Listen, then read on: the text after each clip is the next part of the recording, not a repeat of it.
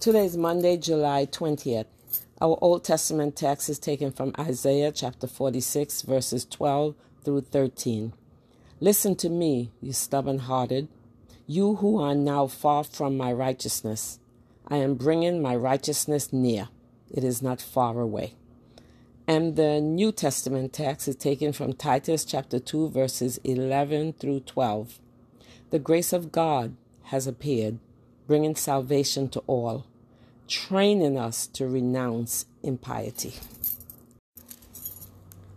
Here in Scripture, impiety is a lack of respect for God or Christ. To me, it moves on to say that in Christ there is grace for all people. All the physical things that make us different are irrelevant, all are equal. Paul also indicated that race and ethnicity are meaningless in terms of our relationship to Christ. So he encouraged positive behavior towards all. He calls for us to renounce, reject the notion of inequality in all aspects.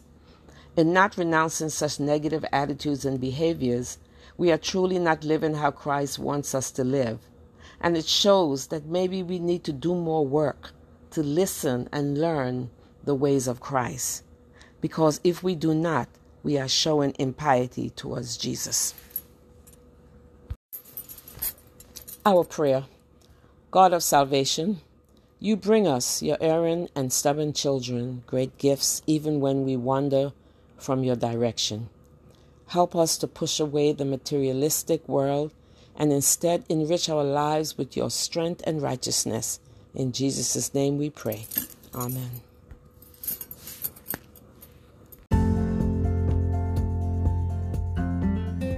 The 2020 Moravian Daily Text that you heard today is copyright 2019 IBOC Moravian Church in America and used with permission.